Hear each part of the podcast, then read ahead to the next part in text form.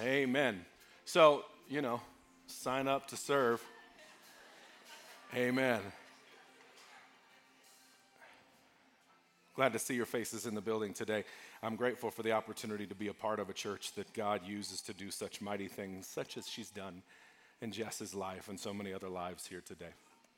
If you're near, new here to, to Beacon, welcome. We're glad that you're here. We're grateful that someone who loves you enough to invite you to church was bold enough to do it. And we're just praying that today would be a day where you would encounter him afresh and anew. Some things for you to understand while we sing gospel music. Um, we, we also preach a hard gospel word. You ain't gonna hear nothing from this pulpit save for the truth. I did not come to tickle your ears or rub your back in Jesus' name. Amen? but don't worry, we'll have fun.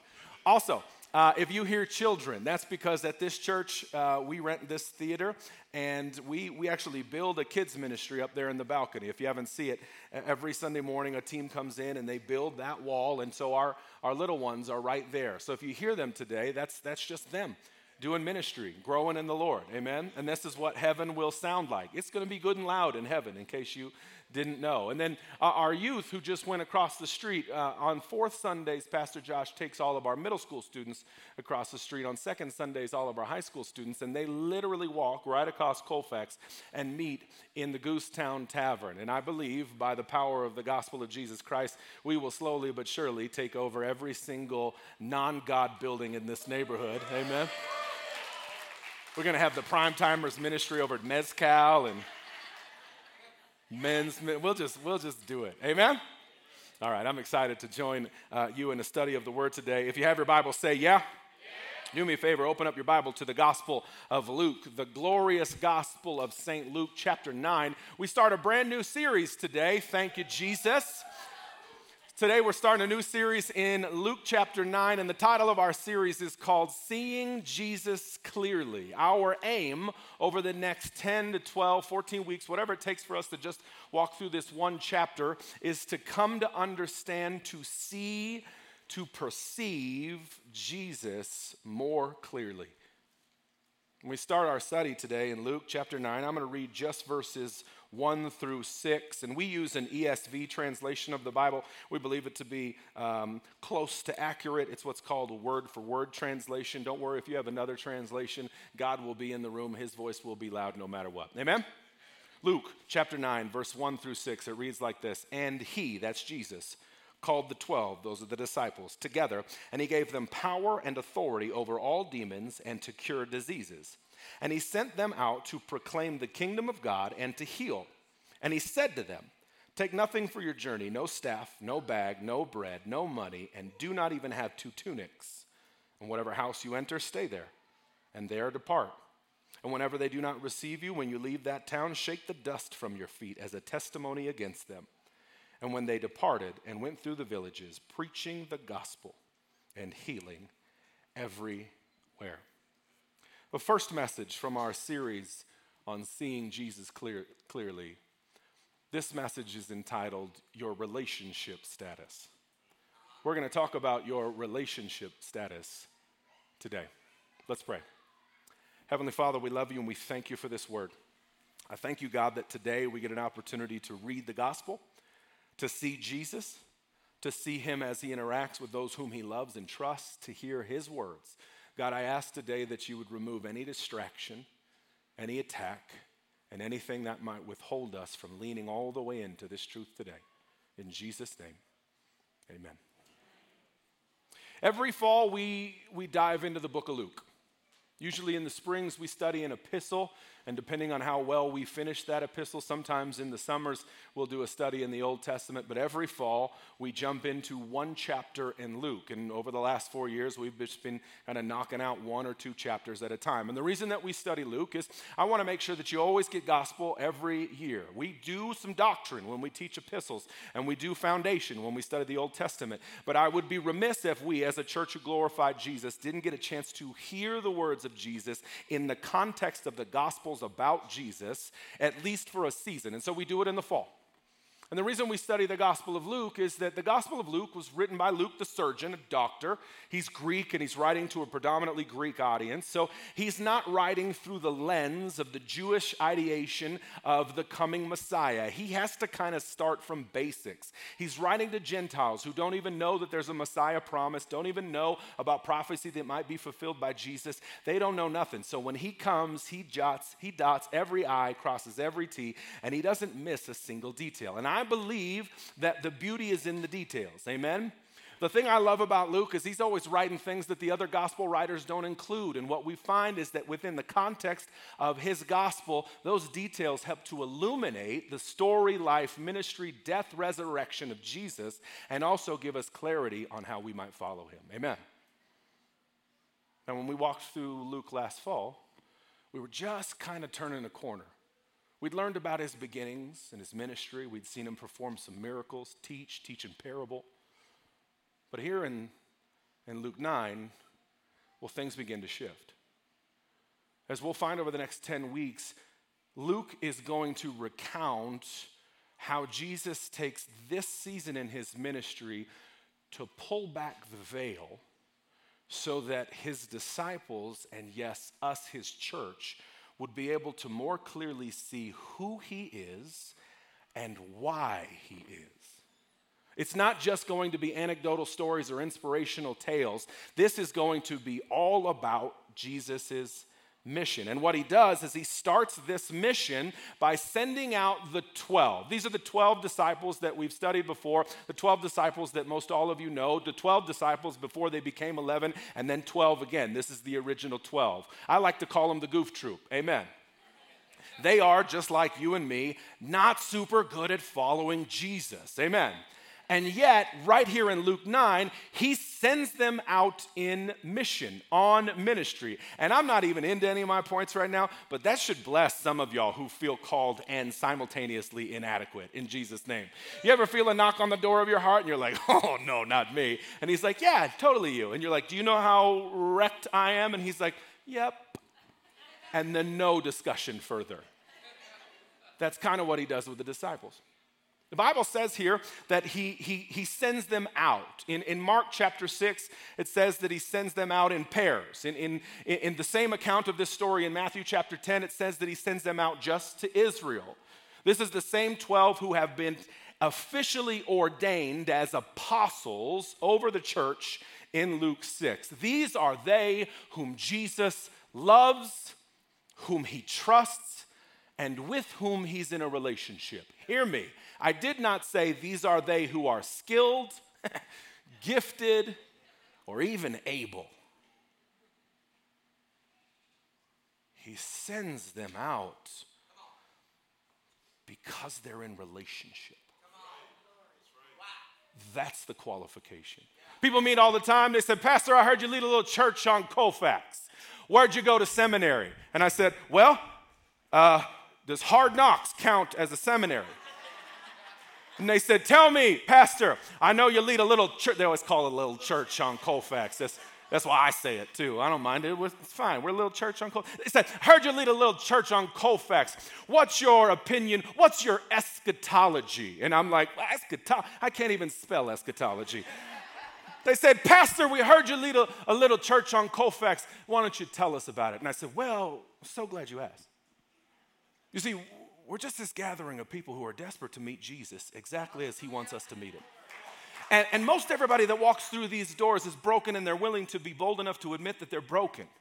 And because they have that transparency and authenticity, they walk in without any presuppositions about how Jesus must work. There's not a lot of ego in our room. For some reason, when people come to Beacon, they come ready to change. And then guess what? God's faithful to change. And so at our little church on Colfax, I see life change. I see healing. I see deliverance. I see salvation. I see the lost be found and captives come home. So, Bishop, Apostle, tell me about your little church.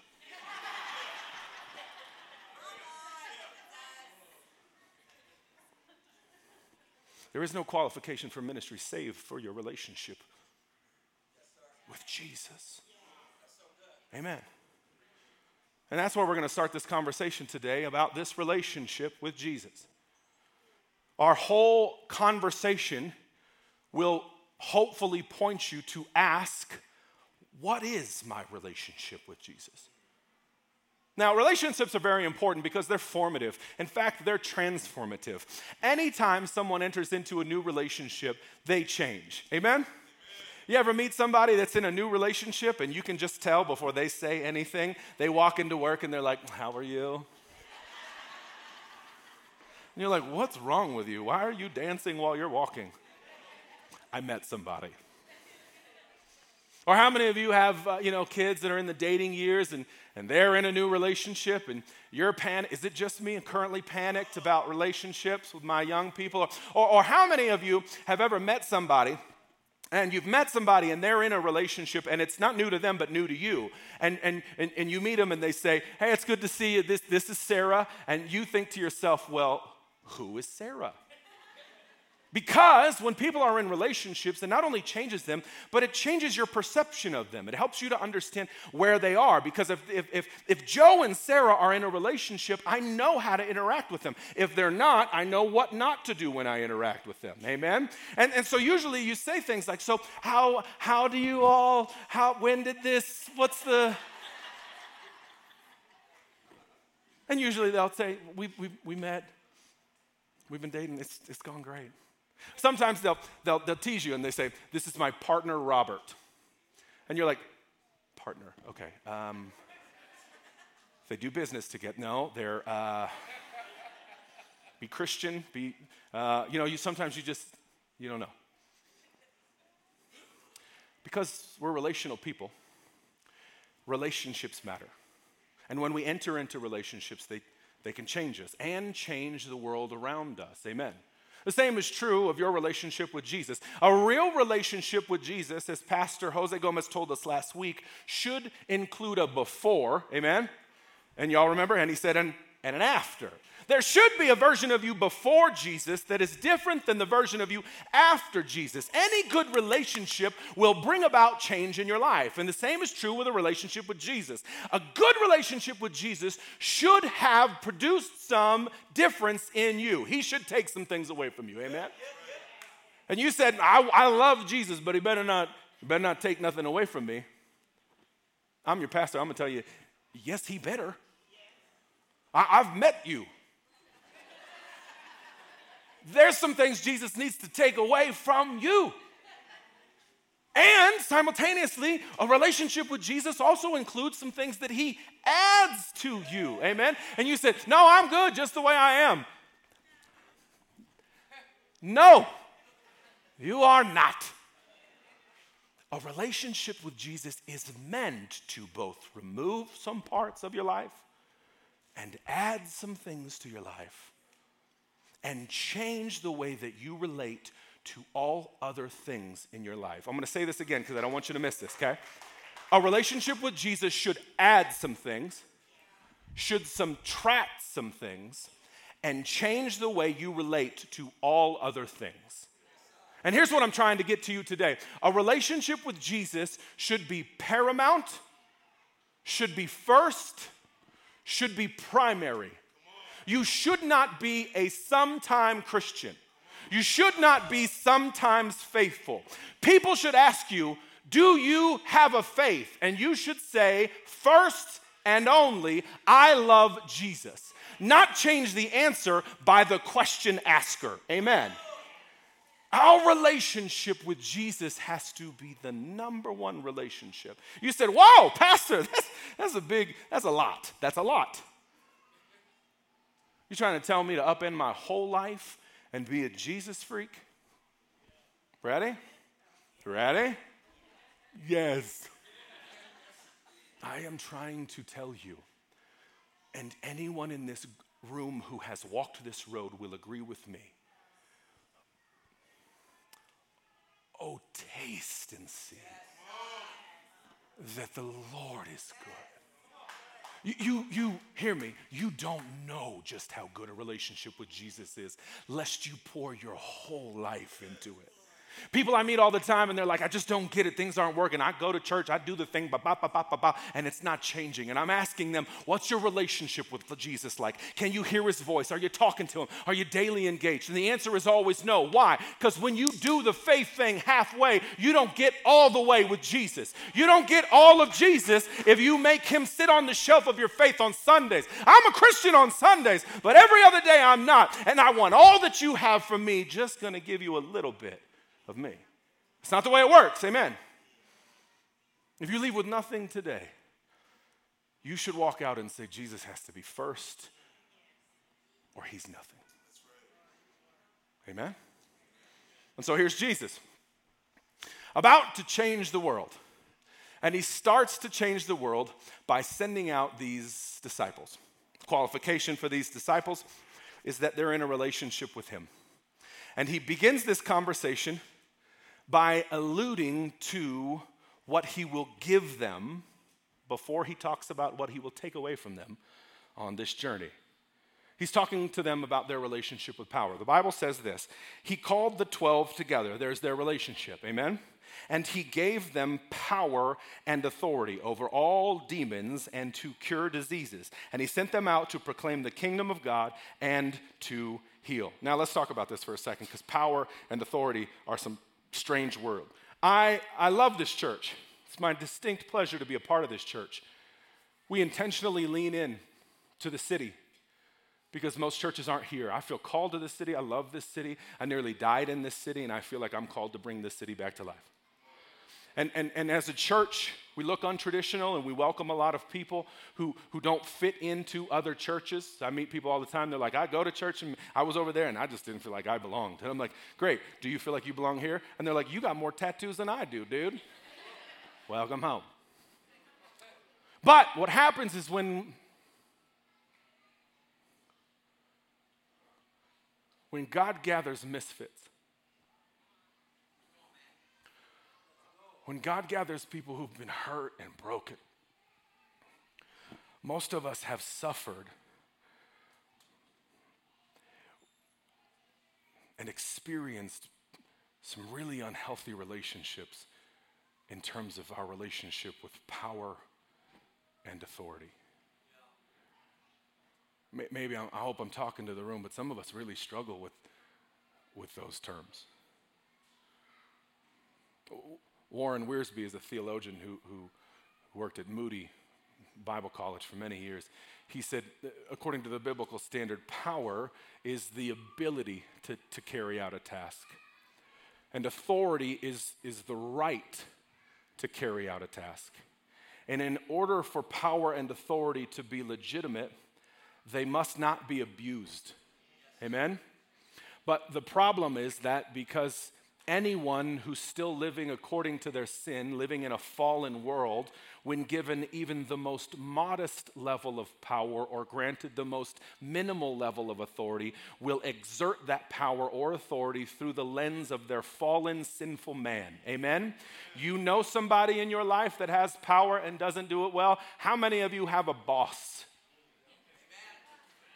that ain't so good at being a boss? If you're somebody's boss and got invited today, I love you. We're not talking about you. You've experienced this in your own life. You, you've been around somebody who has power or authority, and they just wield it haphazardly. And it's hurtful and it's painful. Most of us, let's be honest, we resent people in positions of power because they've misused it and it's cost, caused us to feel less than able when we're around them. Amen?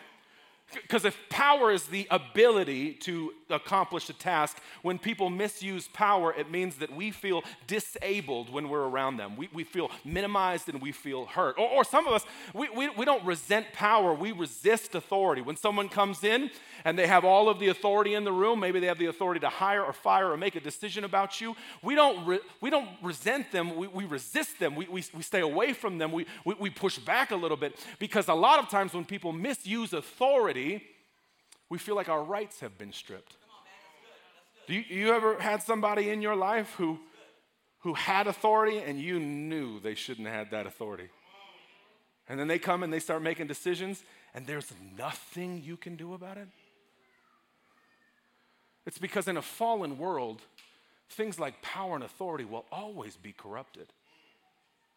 And yet, the Bible says that Jesus called the 12 together, fallen as they may be. And the first thing he does is he gives them power and he gives them authority. He gives them the ability and the agency or the right to go out and do supernatural things. Here's why. Despite the fact that this world is full of corrupted power, there is still but one who has power over all things. He is the all sufficient one. In him is all of the power necessary to create, to give life, to condemn, and to judge. And he does not just wield this power, he also gives this power to us. And this is the difference between the way in which God relates to power and the way the world relates to power. In the world, Power is to be guarded, protected, held dear, and wielded with an iron force. I have the power and I won't let go of the power. Amen? And the fight is always for who's in control, who's the leader, who has power. But in the kingdom, which is always inverted and flipped upside down, the one who comes in all power comes that you and I might have life and have it more abundant, comes that you and I might have power to fulfill what God's called us to do. God is a giver and He even gives power. So when you're here and I talk about power and authority and you're like, ooh, I don't really like, you should change your relationship with power because you serve the one who has all power and you aren't in opposition to power, you possess power. If I was in a Pentecostal church, I would just run around right now during that part. I'd say, I need all my power filled folks right here.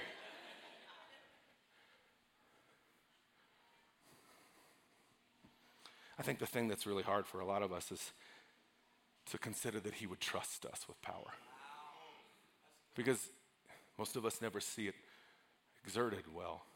Now, here's the thing so that you understand that I, I, am, I am well studied here. This conversation between Jesus and the apostles and this delegation of power is uniquely and just for these disciples. Amen. Right here. It says he gives them power to accomplish the following. But he doesn't just give power to these 12. Ephesians reads like this. Let me show you something because I don't want you to miss this. Ephesians chapter 1, verse 19. And what is the immeasurable greatness of his power toward us who believe? According to the working of his great might, that he worked in Christ when he raised him from the dead and seated him at his right hand in heavenly places. Ready? Far above all rule and authority and power and dominion, and above every name that is named, not only in this age, but also in the one to come. Ready? And he put all things under his feet, and he gave him as head over all things, and he gave him to the church, which is the body, the fullness of him who fills all in all. You didn't know know that you had all power. Did you? See, it gets real quiet there because you're starting to think about your own life and how powerless you might feel. Because you think power is something to be earned, something to be found. But here's the deal power is possessed by your king and him alone. And he gives it to whomever he chooses. And those whom he chooses to give it to are not qualified or gifted or beautiful or wonderful or rich or prestigious. They are in relationship with him. This word right here says that God the Father gave all power to Jesus the Son. He set him over all things. All things. What things? All things. He's over all things. And then he gave Jesus to the church to be the head and we the body. Now, I've never met anybody who can exert power without first thinking about the power. You know how the body works, right? If your arms move without your brain connected, we got an issue here. Amen. But the way that your body works is when your body needs to move, your head makes the direction. You have power not in your muscle, but in your brain. It's in the connection between head and body where power truly happens. And what I'm talking about today is for you to understand that power is not bad, power is yours when you are in relationship with Jesus.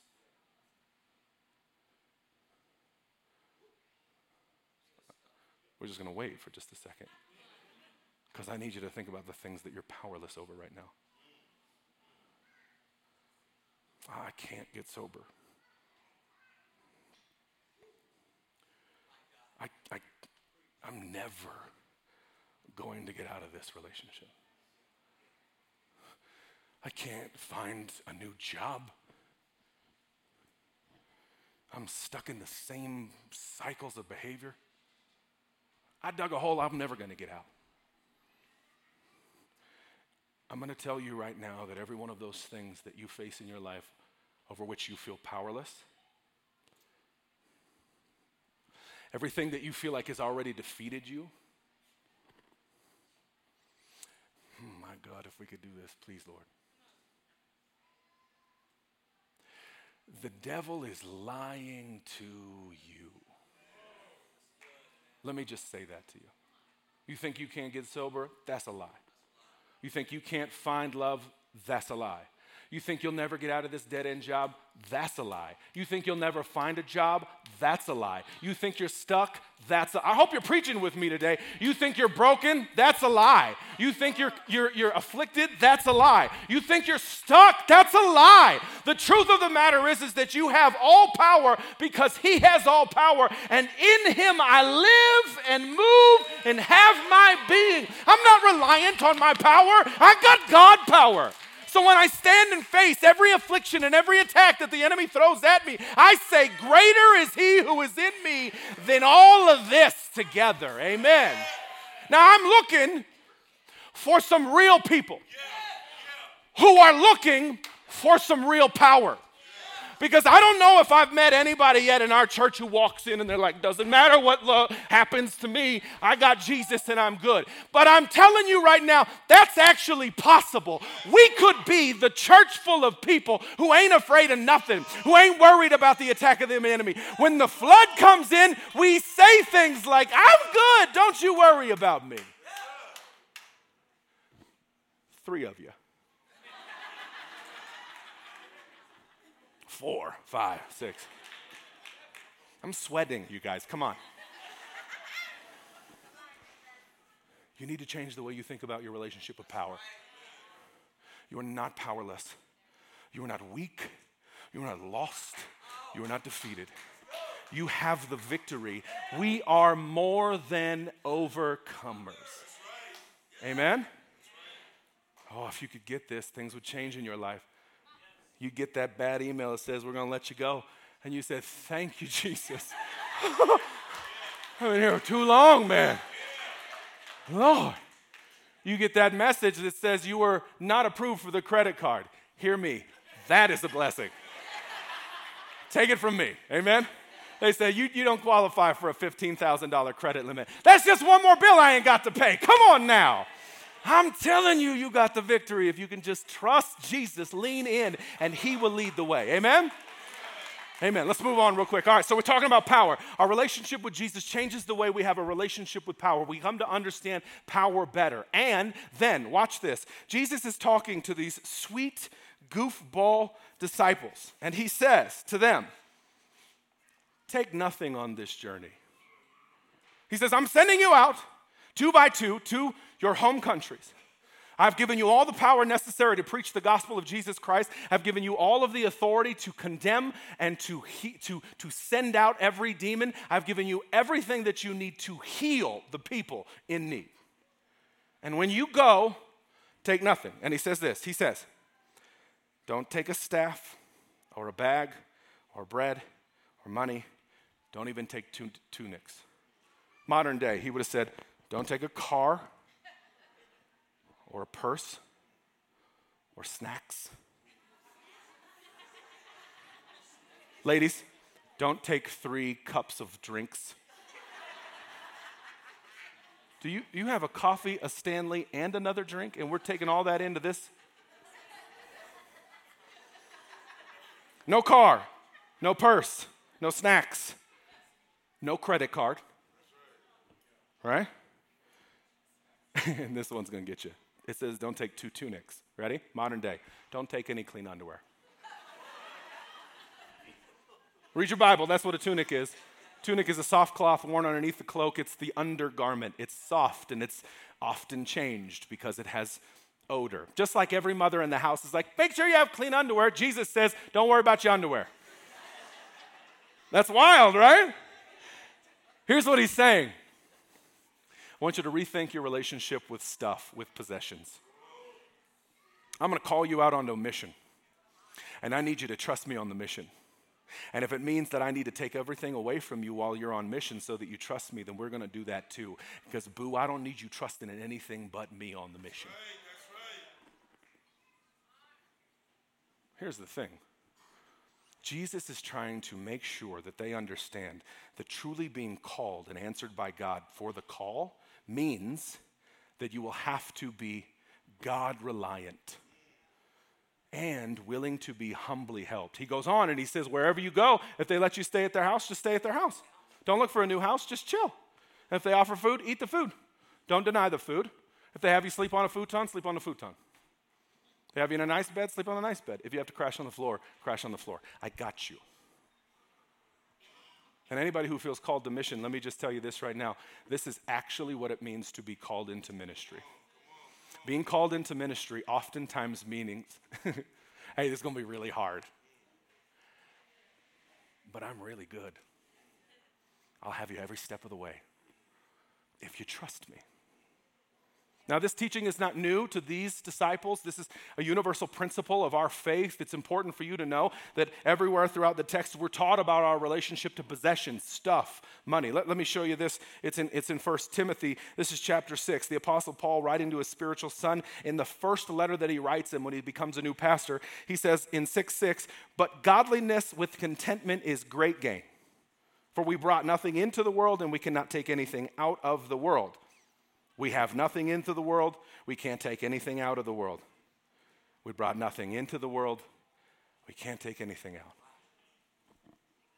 But if we have food and clothing, these will be, we will be content.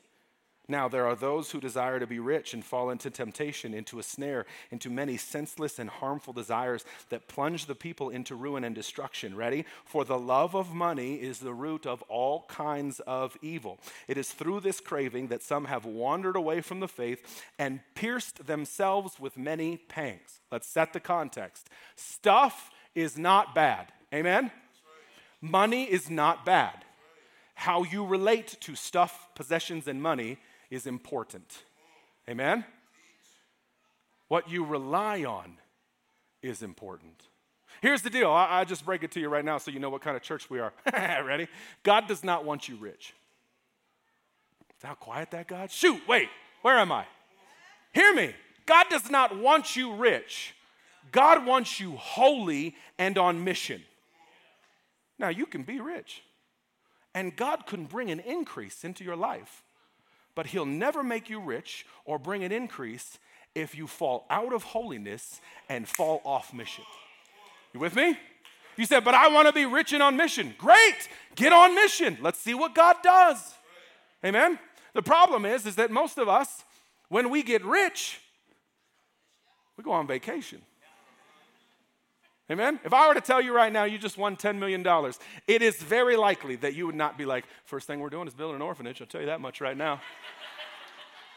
We're going to start printing up Bible tracts, and I'm hitting the street day in and day out. I'm going to work tirelessly until every red cent of that money is spent for the kingdom of God. That is not what you will be saying. Amen? You're like, $10 million? I'm quitting my job tomorrow. Watch this. It's going to go viral. And then, and you start layering up all the things that you're going to do. Because the problem is that the love of money is the root of all kinds of evil. How you perceive possessions, how you relate to possessions, translates to how you perceive who's in control and how you relate to what rules your life.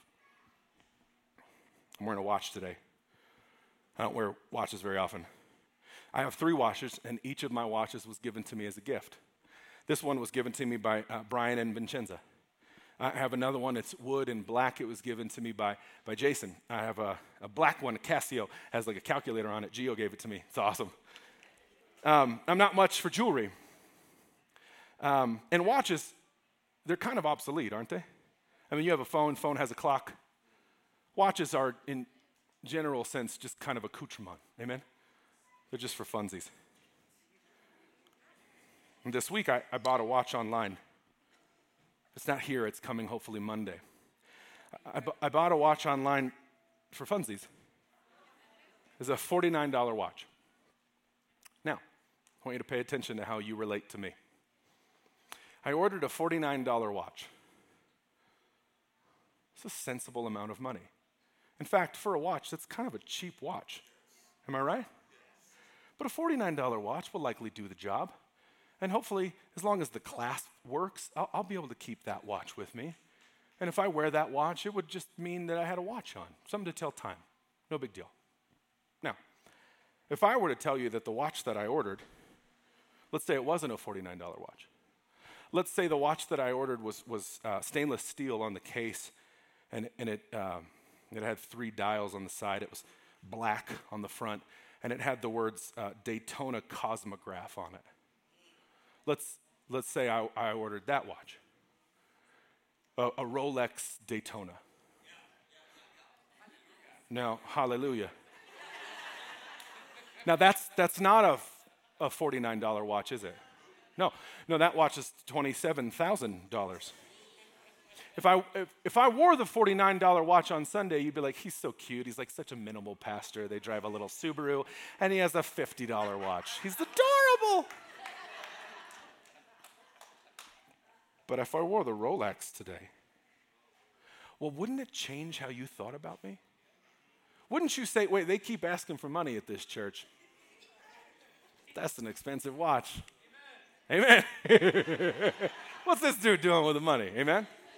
You see how your relationship with me changed based on my relationship with stuff. Did you see that? How you felt different. What if the watch that I bought both said Rolex Daytona Cosmograph and it was $49?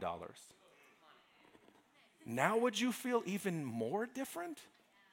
Wouldn't it be weird that I wore a watch that cost a sensible amount of, in fact, a minimal amount of money, but that watch was made to look like I had spent a lot of money? Isn't it interesting that suddenly one watch could give such different emotions between you and me? In one, you'd think I was sensible or broke. Amen. In another, you would think I was either independently wealthy or a thief.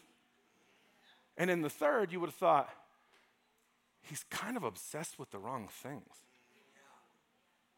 I bought a watch that's all three. I wanted to bring it today and it didn't come. I was so disappointed. It's in Atlanta in customs.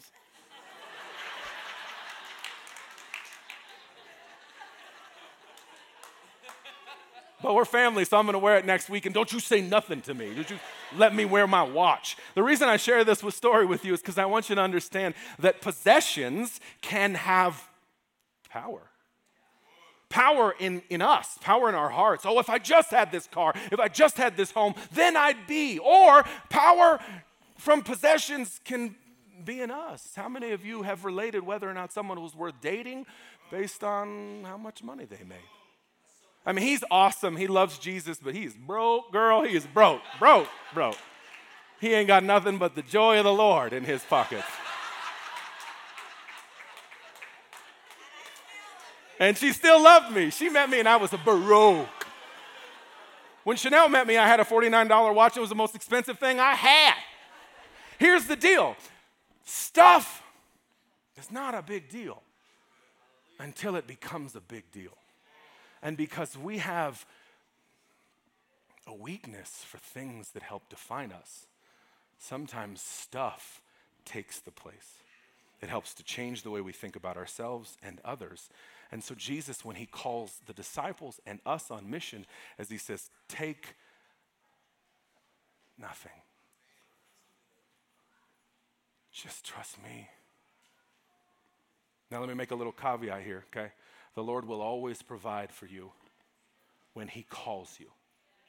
Wherever there's a vision, there's always provision. But hear me, He does not provide where He does not call. Right now, you might feel like you need to run, but if God didn't call you, there is no provision in the running. Amen? God, I want to break this to you, might be providing for you right where you are. Your desire is to be in relationship and be called by Him to and when and where He calls you to. That's where the provision is. Why? Because what He cares about is your relationship with Him. He cares that you're growing in Him, He cares that you're on mission. The stuff is not the source, it's the resource that God uses so that you can fulfill the calling on your life. Amen? All right, let's move on. Last point. I got Good grief. All right, we got six minutes. Let's do this. So, uh, we talked about power, we talked about possessions. Let's talk about this last part, which I think is super cool. In verse 5, Jesus says to the disciples, Now, wherever you go and they don't receive you, when you leave that town, shake the dust off your feet as a testimony against them. Jesus is talking to the disciples about their relationship with people. He's saying, Here's what you need to understand you're going to go some places. and you're going to tell them about me. Oh boy. You're going to try to pray for some people. Peter's going to lay hands, it's going to get wild. Not everybody's going to like it. And the phrase that Jesus uses is an, actually a, a, an Aramaic phrase translated into Hebrew, spoken by Jesus in Aramaic, uh, and then written here in the Greek by Luke. And the phrase to shake the dust off your feet is a euphemism to say, when it's time to go, you go quick and without notice. Jesus is essentially telling the disciples to ghost people.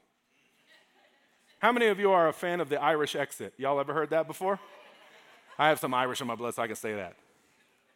You ever go to a party and then it's time to leave the party and you're just gone? Do you do that? I love that. Oh, I love that.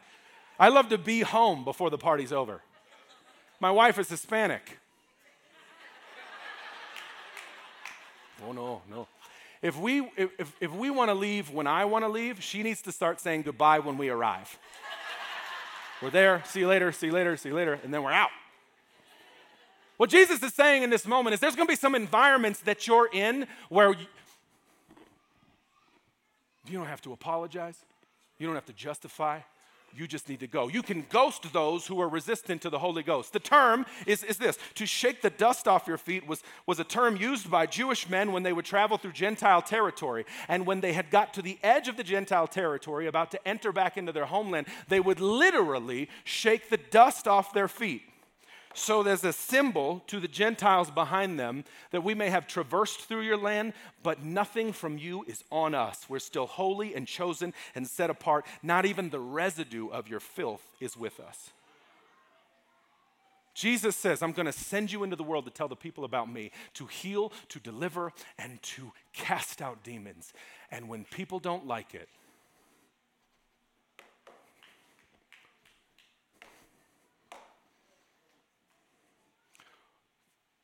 What a bold thing for Jesus to say. See, you often think of Jesus as gentle and sweet. And, oh, come unto me, all ye who labor. Suffer me, the little children. And he is all that. And Jesus is bad to the bone. Because what he's saying to the disciples is you walk into these places and you give them the good news. And then if they don't like the good news, you did everything that you could. Go where the news is heard.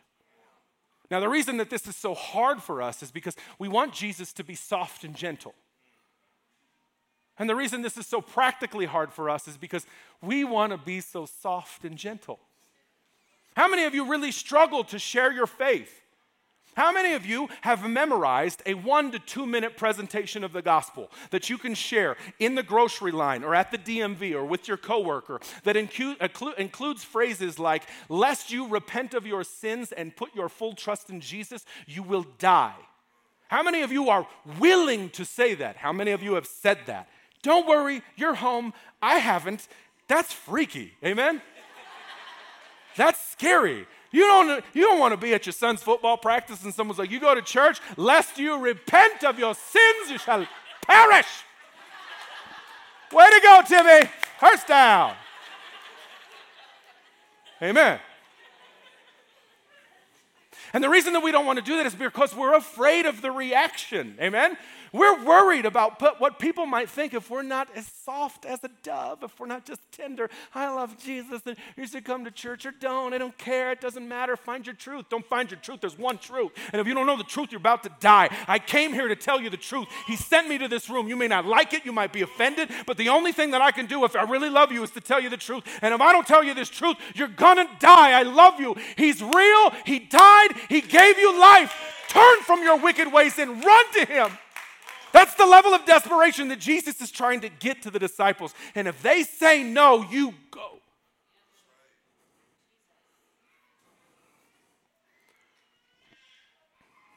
We're afraid we're going to be rejected. Amen. We're afraid we're going to be ridiculed. We're fired. We're afraid we're going to lose about, we're going to lose these, these relationships that mean so much to us. Jesus says, You're, you're going to be ridiculed. Remember, they, they hate me first. He says, You're going to be rejected. Remember, the, the stone the builders rejected became the chief cornerstone. He says, they're going to turn from you. They turn from you, from me. They're going to persecute you. They persecuted me. They're going to do all of these terrible and wicked things. But they still have to hear the truth. See, you're always thinking about your relationship with other people. What if I tell them about Jesus? And what will I lose? And the truth of the matter is, it's the wrong way to think about your relationship with people. It's not about what you would lose, it's about what they're losing. It's about what they stand to gain. You said, but I don't know how to share the gospel. Start telling your story. What has he done? You've got to tell people about Jesus. They're dying right now. I can't tell you how many people who are connected to this church have died in the last year, have died, and we missed it. Some of them we led to Jesus. And some of them we missed. And I don't know who you love in your life that doesn't know Jesus, but they've got to know Jesus. And you've got to be willing to risk the fact that they might be angry when you tell them the truth, but you've got to tell them the truth. And if they turn their back from you, though it hurt,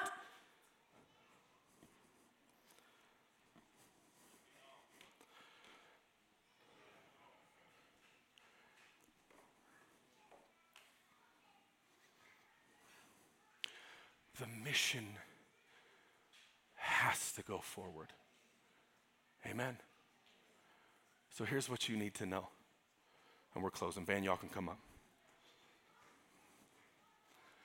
Jesus calls you by name. By your name.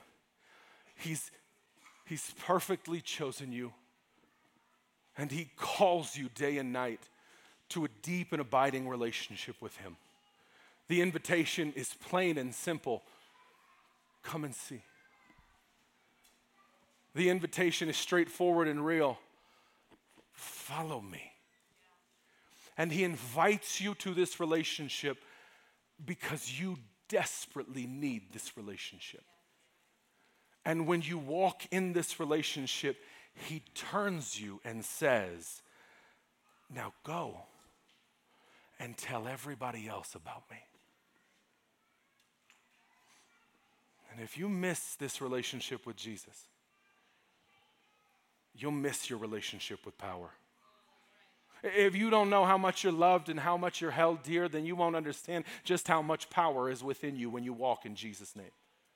If you miss this relationship with Jesus, you'll totally mess up your relationship with possessions because you'll find no fulfillment in a conversation with God because it's all religion. If you're not walking a relationship with Him, you'll try to heal the hole in your heart. You'll try to fill what's empty with things like watches and cars and houses and sex and drugs. You'll try to make things make you feel better. If you miss this relationship with Jesus, you'll miss your relationship that should be proper with people. You'll think they hold the keys to your heart and they don't.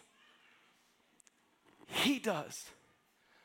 And He's given you the kings to open the door of heaven for everyone you know. And it starts with a relationship with Jesus. Amen. Would you do me a favor? Would you, would you bow your head with me real quick? I want to pray something today. You're here? You said, Pastor, I've never heard it like this. I, have been religious. I've been in church. I, I, I, just don't know what it's like to have a relationship with Jesus. I want power. I, I want to I want to be free from the curses of this world. I want to be free from the curses of these relationships and the things of this world. I, I want to be, I want to be able to go after all that God has for me, and I want to be loved like Jesus loves. That's you here today. I want to invite you right where you are. No pomp and no circumstance, but would you just, if you want to start a relationship with Jesus today, would you just start by slipping up your hand all over the room? There it is. Keep your hand up. If that's you today and you want to say yes to Jesus, you want to say yes for the first time or you want to start anew, would you raise your hand? Right room, right word. Here's the deal. Church, we're going to pray a prayer together. This is not the end prayer, this is the beginning prayer. You can put down your hands. Would you repeat after me, Father God? I am a sinner, but I believe that Jesus is a Savior. Jesus, I believe that you lived, that you died, that you took my sin and my shame, and today I repent. I give you all of my issues. Take them from me. Make me new. Live in my heart. In Jesus' name, amen. Would you stand to your feet?